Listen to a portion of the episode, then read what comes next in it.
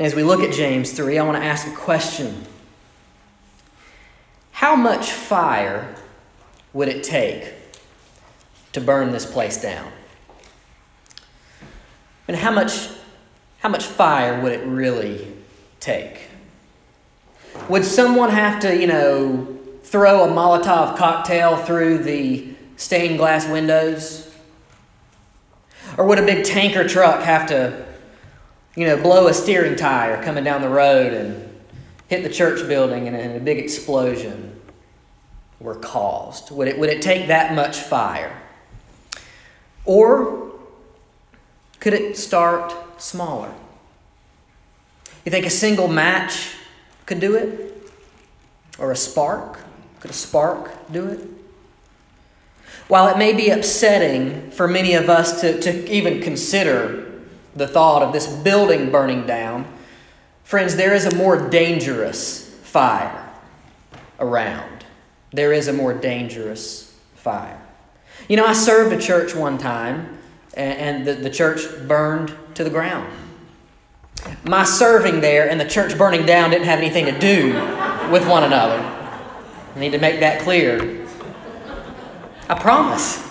I promise. But there is a fire that can burn a church down. There is a fire that can burn a marriage down. There is a fire that can burn a family down. And if we don't have a healthy respect for this fire, we will see it do its destructive work in our own relationships. Read with me James chapter 3, beginning in verse 1. Not many of you should become teachers, my brothers. Have you ever noticed in the New Testament, whenever, whenever someone says my brothers, it's a term of endearment? It's getting ready to really lay into them. Have you ever noticed that? Not many of you should become teachers, my brothers. For you know that we who teach will be judged with a greater strictness. I wonder why. It's, I feel the weight of that. It's an interesting, interesting verse. For we all stumble in many ways. And if anyone does not stumble in what he says, he's a perfect man, able also to bridle his own his whole body. If we put bits into the mouths of horses so that they obey us, we guide their whole bodies as well. Look at the ships also. Though they are so large and are driven by strong winds, they are guided by a very small rudder, wherever the will of the pilot directs. So also the tongue is a small member, yet it boasts of great things. How great a forest is set ablaze by such a small fire. And the tongue is a fire, a world of unrighteousness. The tongue is set among our members, uh, our body parts, uh, staining the whole body, setting on fire the entire course of life, and, and it is itself is set on fire by hell. For every kind of beast and bird, of reptile and sea creature can be tamed and has been tamed by mankind, but no human being can tame the tongue. It is a restless evil, full of deadly poison. With it we bless our Lord and Father, and with it we curse people who are made in the likeness of God. From the same mouth come blessing and cursing. My brothers, the words buckle up. My brothers, these things ought not to be so. Does a spring pour forth from the same opening both fresh and salt water? Can a fig tree, my brothers, bear olives? Or can a grapevine produce figs? Neither can a salt pond produce or yield fresh water. Would you pray with me? Father, we stand before you today under the knowledge that we can never approach your word. We can never be confronted by your word and leave unchanged. We are always either softened by your word, even broken by it, or we walk away with a hardened heart. We, we, we, we callous ourselves to, to what your Bible says. God, I pray that we would do the first. I pray we would do the former. I pray that we would say right now in our hearts, Lord, would you use your word in me and would you change me by it? God, would you make us a stronger church? Would you, would you make us a healthy church? Would you make us a church that guards our tongues and submits our hearts to you because we know, Lord, that the tongue is just the heart made audible. We pray these things in the name of Jesus. Amen. Folks, I've entitled this sermon, The Heart Exposed. Because that's what the tongue is. The tongue is nothing but the heart made visible. It's the heart exposed. If you want to know what's the content of someone's heart, listen to their words. I wonder if you've ever had an experience or if you've ever been in a situation where it was frustrating or confusing. You didn't know which, which way you ought to go, or you didn't know what the truth was in the situation, but then finally the truth came out. Sometimes the truth coming out is relieving. Truth shall set you free. Sometimes the truth coming out is very uncomfortable. The truth comes out and it's not very pleasant. Maybe you've been in a tense situation where emotions were running high, and finally somebody just blurted out what they really felt, and it just wasn't very nice. Maybe you've been watching a movie and, and it's one of these thrillers, you know, or one of these one of these uh, crime movies or, or, television shows. And then finally, at the crescendo of the plot, right? Is, you know, if the episode runs 22 minutes, right at about minute 19 or so, the truth comes out and the, and the prosecutor gets his confession, just like Tom Cruise in A Few Good Men, right there with Jack Nicholson. You can't handle the truth. And then he blurts it out, and finally, everybody knows what really happened. There's a movie from 1997. It's kind of a low budget Hallmark movie. It does have a couple good actors Tom Skerritt and uh, James Earl Jones. This movie is called What the, what the Deaf Man Heard. I don't know if you've ever seen it. It's, it's kind of obscure. I don't know really how much it plays on, on TV, but I have it on DVD and I watch it every so often. And it's about this little boy um, who, who, who is on a bus and his mother gets lost and he ends up at this, at this bus terminal and he just doesn't say anything. And everybody assumes that he's deaf, that he's deaf and mute. He doesn't talk, he doesn't seem to respond to anything that anybody says. And so he grows up, he, he spends 20 years here. And he's hearing everything that everybody's saying. And people are very free around him because they think that he can't hear them. And so they just kind of say their thoughts out loud around him. Meanwhile, he's hearing every word. The Bible tells us in Luke 12 this, this truth that even what is whispered in private rooms will one day be exposed. It will one day be proclaimed from the housetops. And here's the point the point is this the content of the heart is what God is concerned about. And every now and then, our heart bubbles over through our speech, right? It does damage sometimes, and sometimes it brings life. But it's James is telling us here that it's through our words that our hearts are often exposed. When we think that nobody's listening, or when we think that, that God isn't actually here and listening, we forget this truth that one day every idle word that we have spoken we will have to give an account for. And so here's the sermon. Here's this sermon in one line. Let God clean up your heart so that what comes off of your tongue will be pleasing to Him. Friends, if, if we have a pattern in our lives of words being destructive, we really don't have a tongue problem, do we? We have a heart problem. The tongue is just the heart made visible. So here's the first point comes, I think, from the first few verses or even all of this little section of Scripture, and it's this Words are more powerful than you know.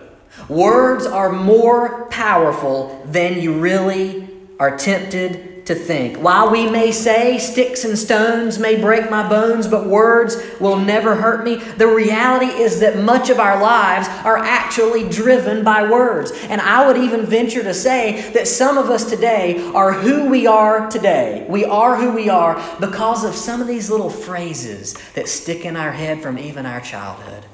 When someone at a, at a crucial moment spoke a, a word of life to us, or they spoke a word of, of death to us. And sometimes our lives are even altered, just like throwing a, a rock into a stream. Even in a small part, it changes the flow of the water. Our lives are made and, and sometimes even broken by the words that are spoken to us and the things that we come to believe.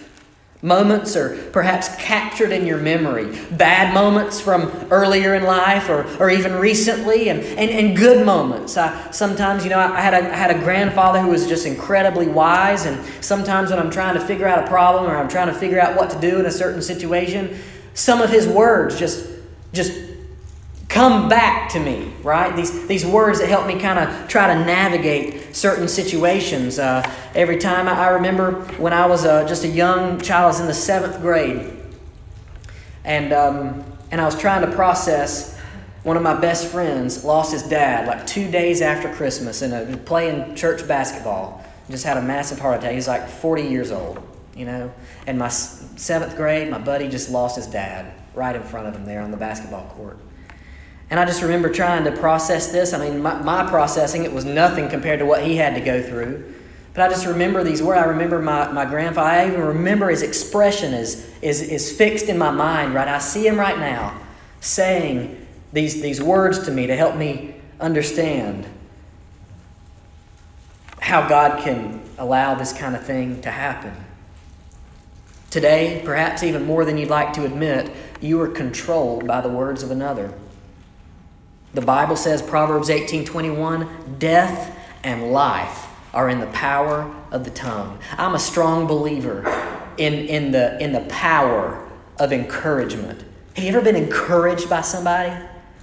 Uh, a few couple weeks ago, I, I, just I connected with a pastor who's also here in the western part of the state, and he he ministers at a you know fairly prominent church just west of here, and and we met for for lunch this week, and I was just uh, uh, you know sharing some of my background with him, and and he was sharing with me some of his background, and he just took a couple of moments, and you know, I, I don't know. I, I think maybe he's listened to a couple of my sermons and just kind of watched me from a distance. And I don't know this guy before we met, really. We just connected. And, and I, I believe in the value of, of having older, wiser folks in my life. And so I just said, let's meet for lunch. We got together, and he just spent a few moments just encouraging me. I mean, just speaking words of life to me. And I, and I left that lunch meeting thinking that I could just charge hell with a water pistol because, like, I mean, this guy had spoken words of life to me.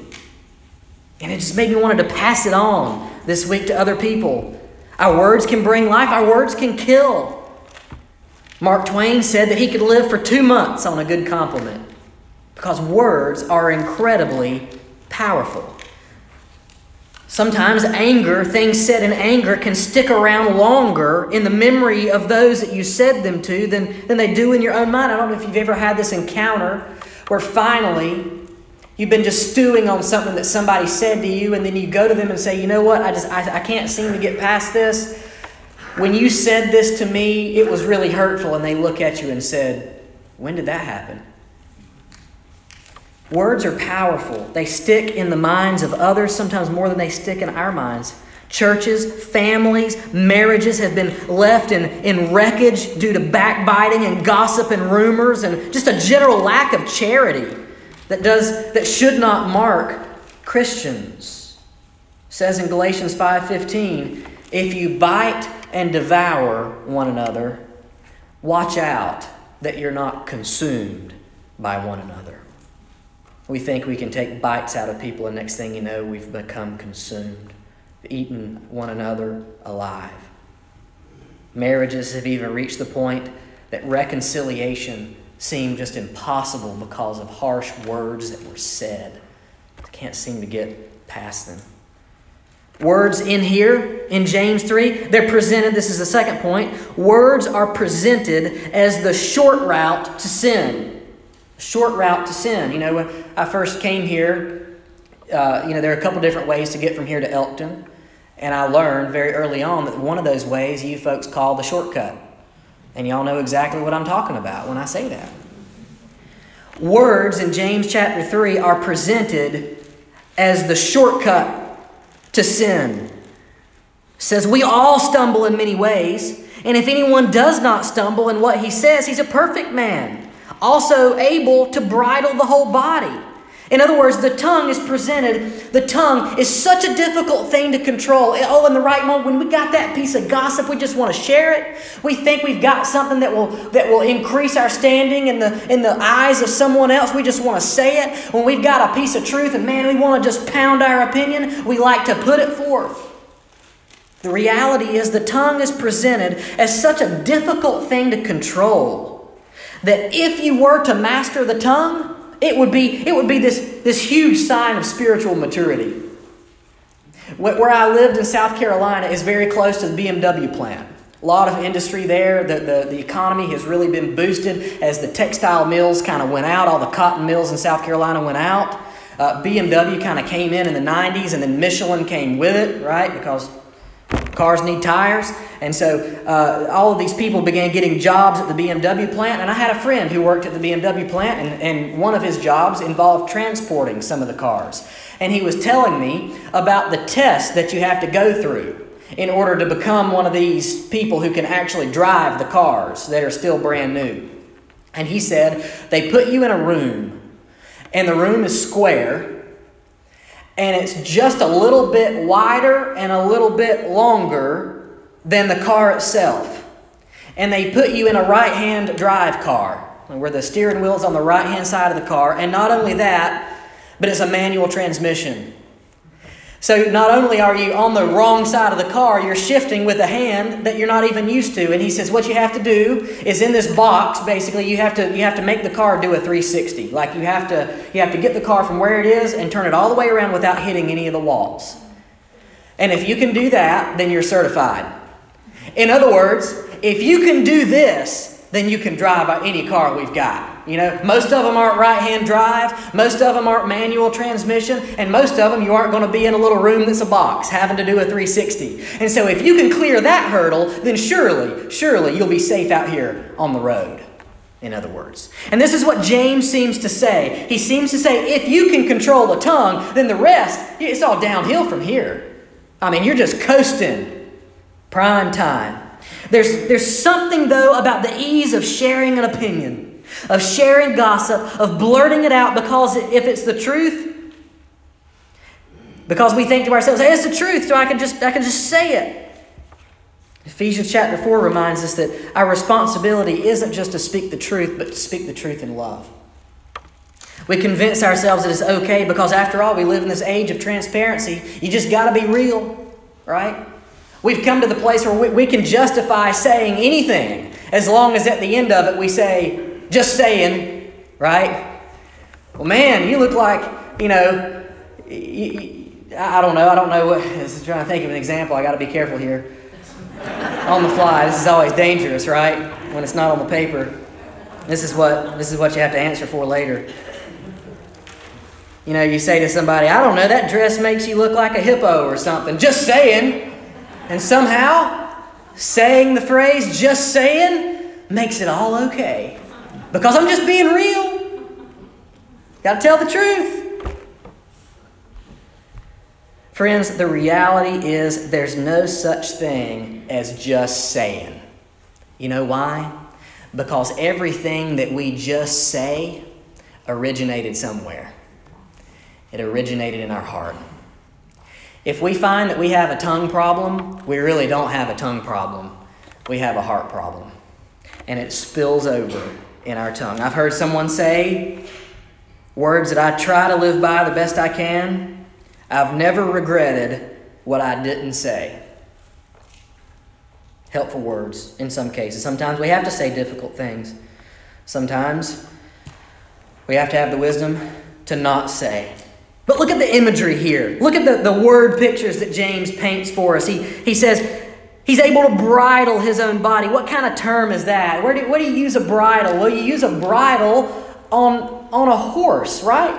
It's, it's a word for control. And if you can control the tongue, then you can control your body. A small bit in the mouth of a horse, it directs it either well or poorly. Ships, they're directed by a small rudder. The, the, the small nature of the thing that directs such a big ship is, is a picture for the tongue. And the tongue can lead you well or it can lead you astray. And that's why I give you an example of it, it's not going to take a, a big explosion at this church, you know, to burn this place down. It would really probably start with some kind of little spark, some kind of little match, or a candle left on, or something silly like that. It always starts small. He uses the word taming, another animal reference. He says all these animals are tamed, but nobody can tame the tongue. And then he uses the big one, fire. Clearly, the image here is one of destruction. Fire brings destruction. We speak of things spreading like wildfire, right? We speak of this disease that we've been having to navigate spreading like wildfire. We speak of a rumor spreading like wildfire. And James likens words here to a fire. Surely the spark was small, but the destruction, the destruction was great. The church that I served in South Carolina, um, just to prove to you that it didn't have anything to do with me, the church burned down before I even got there. Um, but it was a, an electrical problem in the baptistry during some construction. The next morning, the church is on the ground. In the summer of 2008, it was very dry and hot in July, back home at least in North Carolina. And, uh, and something started up on a mountain north of Winston-Salem, North Carolina, on a mountain called Sauratown Mountain that came to be known as the Tower Ridge Fire. Uh, I was 18 years old and I went to help. Uh, I was in the fire department. I stayed overnight one night. And the next morning, they sent a group of us down this hill because fire was kind of coming around the hill, you know, gradually. And they said, "I'm going to send a group of you down to cut a, a fire break, see if we can slow this thing down." You know, so you, you take the you take the equipment and you just kind of try to cut a little 18 inch at least, or, or better if you can, little break in the leaves and in the and in the uh, the brush, so that maybe a, the fire could stop there and or at least be slowed down. And I remember and they sent us down. There wasn't a flame in sight. And it wasn't long as we were cutting that fire line, you start to see it kind of coming around, coming around close. And I know it was probably only moving about a mile per hour or something, and you know you could walk faster than it could go, but uh, you know we're having to walk uphill to get out of its way as it's coming this way. And I remember when it got very close to us, it was probably it probably got as close to me as as that wall over there. And I remember that it was taller than I was.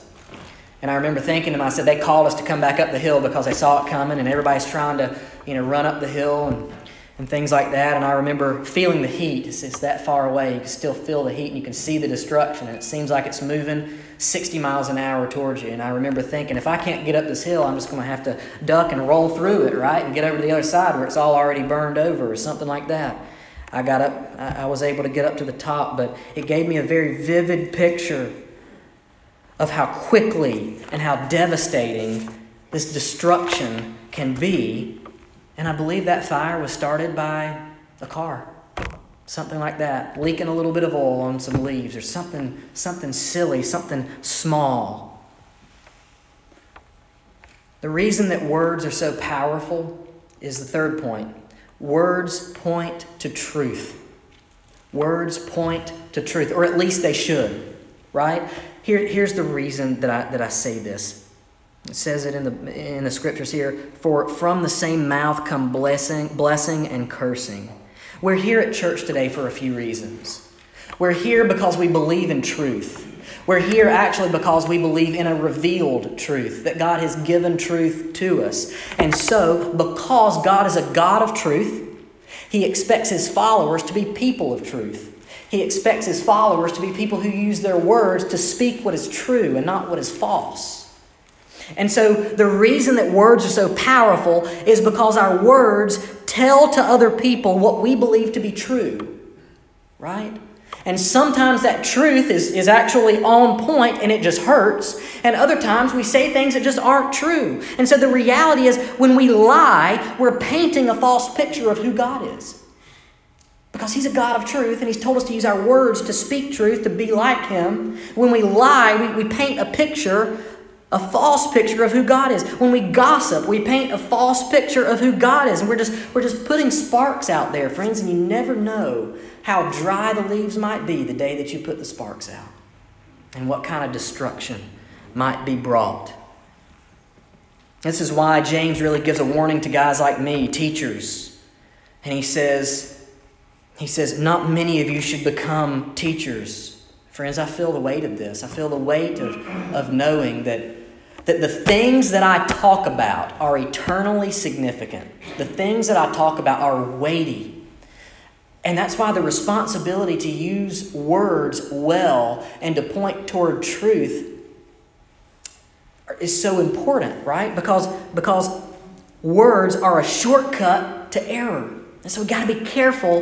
We got to be careful with our words. Sometimes Whitney gets on to me for. Um, for, for I don't know, I'm the master of the pregnant pause, right? She'll ask me a question and then I'll answer. I'll say, Well, sweetie, it's really like this.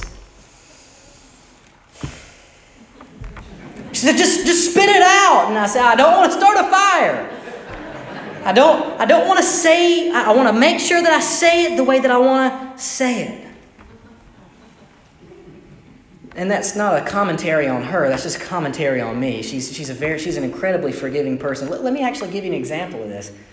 Let me give you an example of how forgiving she is. I mean, just the other night, this is confession time, right? Pastor needs to be able to model confession so that his people are hopefully people who can confess. So here we go.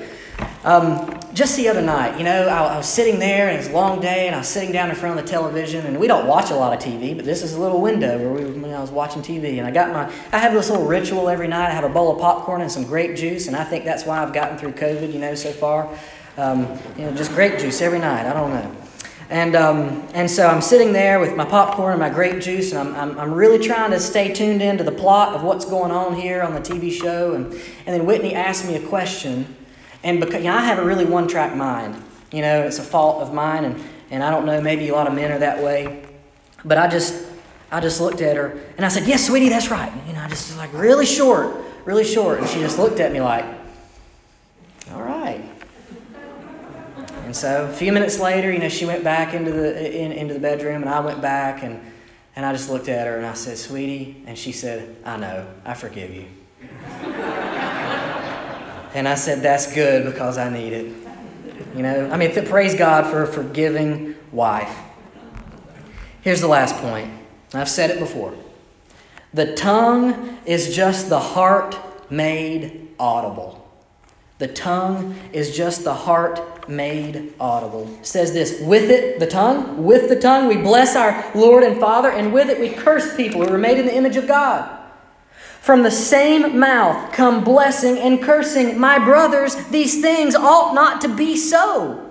Does a spring pour forth from the same opening both fresh and salt water? Can a fig tree, my brothers, bear olives, or a grapevine produce figs? Neither can a salt pond yield fresh water. Friends, here's where we get to the root of the matter. The reason that words matter so much is because they reveal what's in the heart. And that's why we have to be on guard. And, and, and of course, in, in, in classic fashion, we've talked about this how, how James had a very close relationship with his half brother Jesus, right? And so a lot of James's teaching seems to mirror Jesus' teaching. Uh, Jesus says the same thing in Luke chapter 6 For no good tree bears bad fruit. Nor again does a bad tree bear good fruit, for each tree is known by its own fruit. Figs are not gathered from thorn bushes, nor are grapes picked up from a bramble bush. The good person out of the good treasure of his heart produces good, and the evil person out of the evil of his treasure produces evil.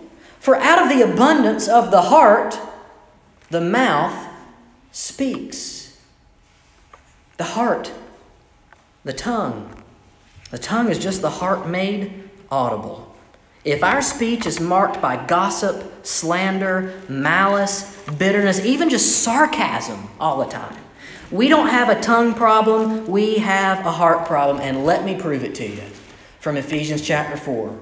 Listen to this. Listen to how Paul just connects all the dots right here. Right after Paul tells the Ephesians to put off the old self, he says this Therefore, having put away falsehood, in other words, he's dealing with the truth, like what is true, what is false. Having put away falsehood, let each of you speak. So there's a connection with what's true with the way that we ought to speak. So therefore, having put away falsehood, let each of you speak the truth with his neighbor. Why? For we are members of one another. Be angry and do not sin. What in the world does anger have to do with our words? Well, apparently a lot. He says, Do not let the sun go down on your anger. In other words, if you are angry, you got two choices. You can keep a long list and you can mull over that list, or you can settle the account and do not let the, the sun go down on your anger and give no opportunity for the devil. In other words, staying angry or bitter has to do with a satanic force. Do you see that in the scriptures? It says, Give no opportunity for the devil, see, here's the thing if, if you keep a list of wrongs and if you stay angry, you think that you are having a power over somebody else by you holding on to your anger when really what's happening is Satan is having power over you. Do you see that? Give no opportunity to the devil. Do not let the sun go down on your anger. Let the thief no longer steal, but let him rather let him labor, doing honest work with his hands, so that he may have something to share with anyone in need. Let no corrupting talk come out of your mouths. That's the negative command. That's what not to do. Don't do this. Don't let any corrupting talk come out of your mouths but only such as is good for building up as fits the, the occasion. That's the positive command. This is what you should do. In other words, use your words positively to speak life into people. Sometimes we think, well, if you don't have anything good to say, just don't say anything at all. That's only half of the, that's only one side of the coin. We should also, as believers, be actively seeking to, to, to speak life into people and to speak encouragement into them. Because we're all, friends, walking difficult difficult roads, so that it may give grace to those who hear. It's the rationale, so that we can push one another on toward Christ. And do not grieve the Holy Spirit of God, by whom you were sealed for the day of redemption. Let all bitterness and wrath and anger and clamor and slander be put away from you, along with all malice. Be kind to one another, tenderhearted, forgiving one another as Christ forgave you. So, wow, all this is really connected. Words, the heart, and the way we treat other people. It's, it's all, it's like spaghetti. It's not the little compartment trays you get in elementary school. It's, it's all intertwined with one another. Why? Because it has to do with the heart. And the condition of our heart will, will give evidence, will, be, will, will, will pour forth out of our mouths and the way that we speak. So, friends, I'll say here what do you do with this passage? It's a difficult one. It's difficult because James says here that every single one of us are guilty of it. James here says that basically the, the level, uh, uh, the playing field is level. Nobody seems to be able to master the tongue. This is not an excuse not to work on it. But the reality is, he says, this is common to man. So, what do we do? Maybe, maybe this is you. Maybe if you're honest with yourself, you have a history of trouble with the tongue. Maybe it's a little too loose or a little too free. So, we have to recognize that at heart, what we really have is not a tongue problem, it's a heart problem.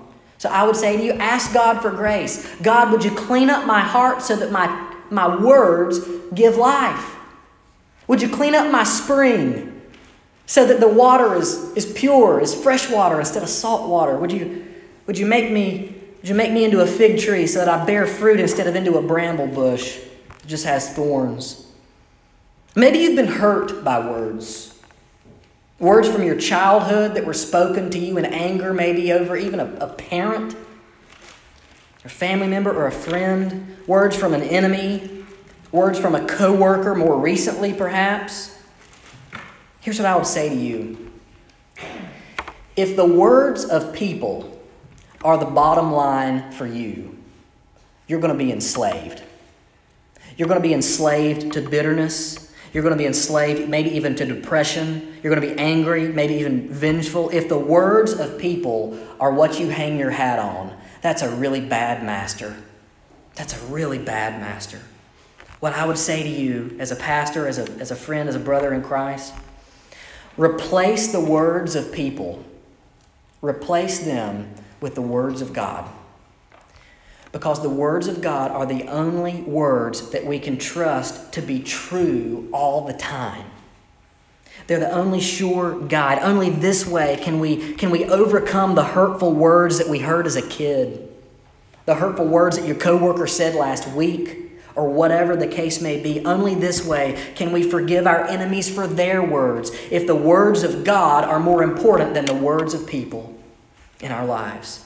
Set the words of God in the driver's seat and let's ask God as individuals, as families, as husbands and wives, parents, children, help us to ask God. Let us ask God today God, would you clean up my well so that what I draw out of it can be a blessing to other people? Let's pray. God, you are so good to us. You give us everything that we need. You give us hard words in James, and goodness, James is chock full of them, God. And, and I don't know if, if folks here have felt conviction, but sometimes I'm sitting down in my office just reading this and preparing these sermons, and, and it's like the sermon gets preached to me in such a way, and I have to sit there and repent before I even uh, can, can venture to come up here and talk about the things that your word says. But Lord, I thank you for that. I thank you that your word is useful for correcting, for teaching, for reproof, for training in godliness.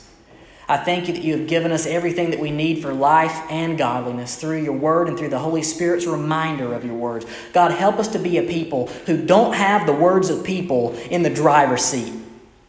Help us to be a people who have the words of God in the driver's seat so that we can live the lives that you've intended us to live effectively, humbly, repenting for our own words and forgiving others for their words. Because, Lord, this, this problem is common to man, and we are all guilty. God, would you change us? Lord, I pray if there's one here today who has heard of the God who, the God of truth, that they would see that this God loves them. That, that, that, that the seeds of the gospel would even sprout forth today, that they would say, you know what? I was lost, I was wandering far away from God, and He came after and sought me and He's drawing me to Himself today, Lord. I pray if there's anyone who needs to, to confess Jesus as their Savior today, that they would do it, that today would be the day of salvation, that they would come and talk to me in these next few moments and ask me, What do I need to do to be a Christian? It's receiving Jesus in our place, condemned, He stood. He took the punishment for us. He went to the cross. He bore our shame so that we could be set free. Lord, I pray for all of these things in the name of Jesus. Amen.